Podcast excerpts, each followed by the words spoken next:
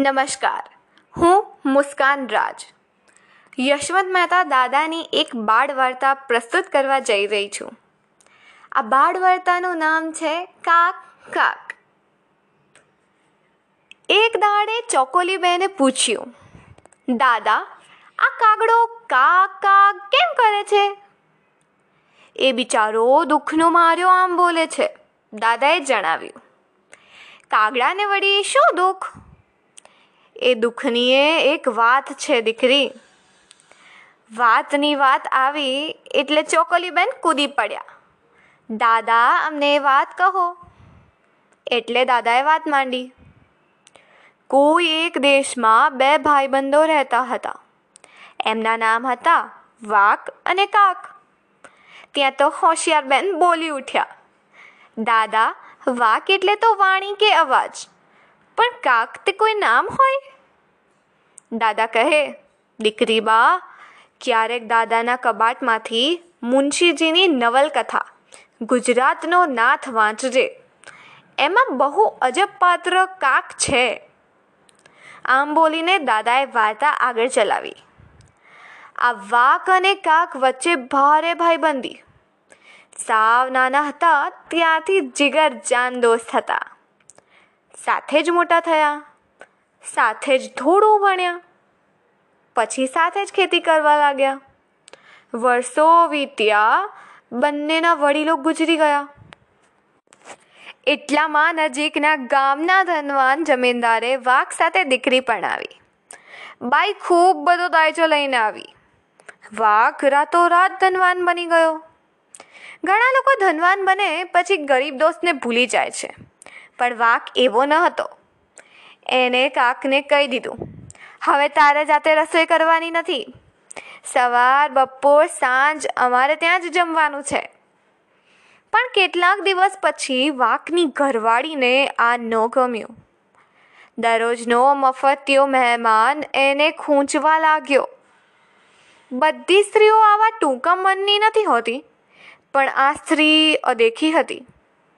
એણે પહેલાં તો વાકને સંભળાવવા માંડ્યું. શું માટે આ માણસ મફતિયા રોટલા ખાય છે? વાકે સમજાવ્યું. ગાંડી રે, એ કોઈ આલતુ ફાલતુ માણસ થોડો જ છે. મારો લંગોટીયો ભાઈબંધ છે. જો કે એ ઈર્ષાળુ સ્ત્રી બે ભાઈબંધોની સ્નેહને સમજી ન શકે. એક દિવસે એણે મોં બગાડીને કાકને કહી દીધું. શરમ નથી આવતી? અમારા રોટલા મફતમાં ખાતા? ક્યાંક જઈને ધંધો કરો ને, ભાગો? કાકને વાતનું ખૂબ માઠું લાગ્યું. પછીની પરોઢે એ વાકનું ઘર છોડીને ચાલી નીકળ્યો. આ ગામ, આ મુલક, અરે આ દેશમાં રહેવું એને ડોહાલ્યું લાગ્યું. બસ ચાલતો રહ્યો. આગળ એક વન આવ્યું. વનના પહેલા ઝાડની ડાળી પર એણે પોતાના માથાનું ફાળિયું લટકાવી દીધું. આ બાજુ વાઘ સવારે ઉઠ્યો. શિરામણમાં સાથીને ન જોયો. અરે, એ માંદો બાંદો છે કે શું? એને ઘેર જઈ જોયું તો કાક હતો નહીં અને ઘર સાવ ઉઘાડું હતું. પછી વાઘ આખા ગામમાં ફરી વળ્યો. ગામના પાદરમાં, ગામને તળાવ કાંઠે, ગામને દેવાલયે કાં ક્યાંય ના મળ્યો. એ થાકીને ઘેર આવ્યો. ઘરવાળીને પૂછ્યું, કાંક દેખાતો નથી? ક્યાં ગયો હશે? તને કાંઈ કહી ગયો છે? બાઈ કહે, મેં જેને કાઢી મૂક્યો છે. મુઓ મફતના રોટલા ઝાપટતો હતો. મારા બાપને ઘેરથી દહેજ કાંઈ એને માટે લાવી છું. વાત સાંભળતા જ વાકને હાય લાગી ગઈ. હાય હાય, મારો ભાઈબંધ. એમ પોકારતા એ દોડ્યો. દોડતા દોડતા વન આવ્યું. વનના ઝાડ પર એણે કાકનું ફાળ્યું જોયું. નક્કી, કાક આ વનમાં ગયો હશે. એણે વનમાં દોડવાનું માંડ્યું. દોડતો જાય અને પોકરાતો જાય. કાક કાક એ આમ જ કાક કાક પોકારતો ખતમ થઈ ગયો. એટલે કાગડો બની ગયો. આજે પણ એ ભાઈબંધી યાદ છે તેને. આભાર. નમસ્કાર. હું મુસ્કાન રાજ. આજે એક બાળ વાર્તા જે જિગીષા રાજ દ્વારા લખિત છે, તે પ્રસ્તુત કરવા જઈ રહી છું. બાળ વાર્તાનું શીર્ષક છે, ચાર મૂર્ખા. એક જંગલમાં એક ઊંચા ઝાડ પર એક કાળી ચકલી રહેતી હતી. જ્યારે તે ગાતી, તો એની ચાંચમાંથી સોનાના દાણા પડતા હતા. અચાનક એક દિવસ એક પારધીની નજર તેની પર પડી. ચકલીના મોંમાંથી સોનાના દાણા પડતા જોઈ એ ખુશીનો માર્યો ફૂલ્યો નહોતો શમાતો એ મનોમન બોલ્યો, વાહ, શું મારું નસીબ છે? હું આ ચકલીને પકડીને મારા ઘર લઈ જઈશ. એ મને રોજ સોનાના દાણા આપશે. હું તો પૈસાદાર થઈ જઈશ. પછી પાર્ટીએ ચકલીને પકડવા જમીન પર ઝાડ પાથરી અને તેમાં ચોખાના કેટલાક દાણા વિખેર્યા. કાળી ચકલી દાણા ચણવા નીચે ઉતરી અને ઝાડમાં ફસાઈ ગઈ. પારધીએ ચકલીને પકડી લીધી અને તેને પોતાના ઘરે લઈ ગયો. એ દિવસથી પાર્વતીના રોજ સોનાના દાડા મળવા લાગ્યા. જોત જોતામાં એ તો પૈસાદાર થઈ ગયો. એણે વિચાર્યું કે એને થોડી પ્રસિદ્ધિ અને સન્માન મળવું જોઈએ. એટલે એણે ચકલી માટે સોનાનું પિંજરું બનાવડાયું અને પછી એ ચકલીને રાજાને ભેટ આપી દીધી. ભેટ આપતી વખતે તેણે રાજાને કહ્યું આ ચકલી તમારા મહેલમાં મીઠા ગીતો ગાશે અને સાથે જ તમને સોનાના દાણા પણ આપશે. આવી ભેટ મેળવીને રાજા પ્રસન્ન થઈ ગયો. તેણે પારધીને પોતાના દરબારમાં ઊંચું સ્થાન આપ્યું. થોડાક જ સમયમાં રાજા પાસે સોનાનો, દાનાનો ઢગલો થવા લાગ્યો. રાજાએ હવે તે ચકલી રાણીને ભેટ આપી. રાણીએ પિંજરાનો દરવાજો ખોલી તે ચકલીને મુક્ત કરી દીધી. અને સોનાના પિંજરાને શાહી સોનાને, સોનીને આપી દીધું. કહ્યું, આ સોનાના પિંજરામાંથી મારા માટે સુંદર ઘરેણા બનાવી દો. બીજી બાજુ ચકલી ઉડતી ઉડતી પાછી જંગલમાં આવી ગઈ. હવે તો રોજ ચાર મૂર્ખાનું ગીત ગાવા લાગી. પહેલી મૂર્ખી હું હતી જે પારધીની જાળમાં ફસાઈ. બીજો મૂર્ખો તે પારધી હતો જેણે મને રાજાને ભેટ આપી દીધી. ત્રીજો મૂર્ખો રાજા હતો જેણે મને રાણીને ભેટ આપી દીધી. ચોથી મૂર્ખી રાણી હતી જેણે મને મુક્ત કરી દીધી. તમારો ખૂબ ખૂબ આભાર. નમસ્કાર. હું મુસ્કાન રાજ. આપણા પ્રસિદ્ધ બાળ વાર્તા સર્જક યોસેફ મેકવાન દ્વારા લિખિત એક બાળ કાવ્ય તડકાને તાગડ થઈના, તાગડ ધીના આજે પ્રસ્તુત કરવા જઈ રહી છું.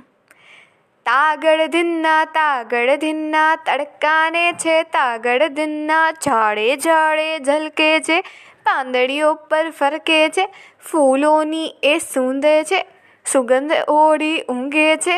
સાંભળો તો સંભળાય એના એના આવા ઝીણા ઝીણા તાગડ ધીના તાગડ ધીના પવન સંગે રમતો રે, ડાળે ડાળે સરતો રે બપોરે લસલસતો રે, તીખો ને તમ તમતો રે, રસ્તે રસ્તે જડ થઈ વહેતો પણ રસ્તા મળે નવીન, તાગડ ધીના તાગડ ધીના નમસ્કાર, હું મુસ્કાન રાજ.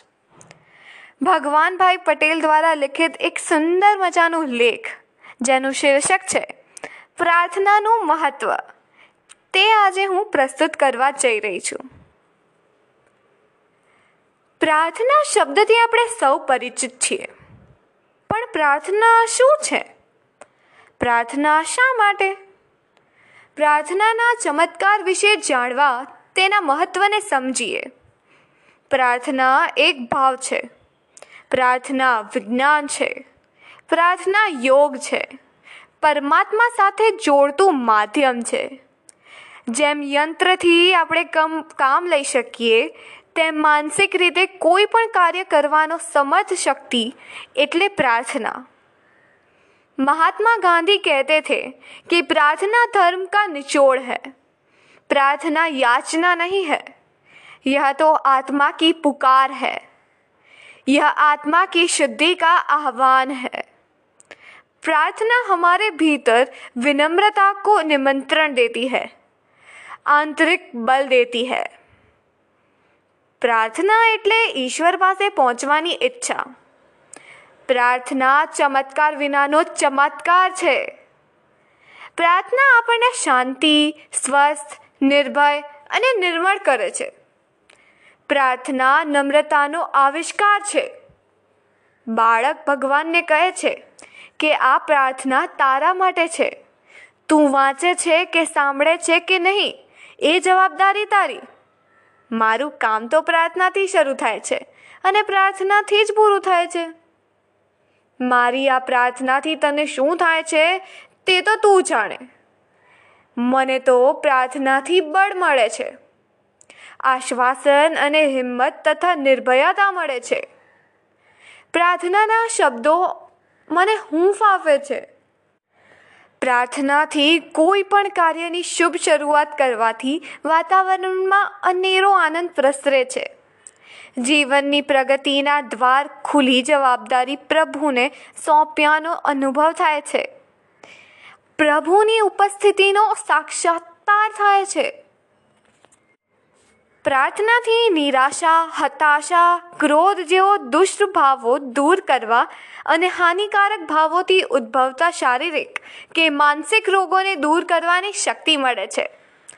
આપણા રોજબરોજના કામોમાં વ્યવસ્થા, શાંતિ અને સરળતા લાવતું એકમાત્ર અમો, અમોઘ, ઔષધ પ્રાર્થના છે.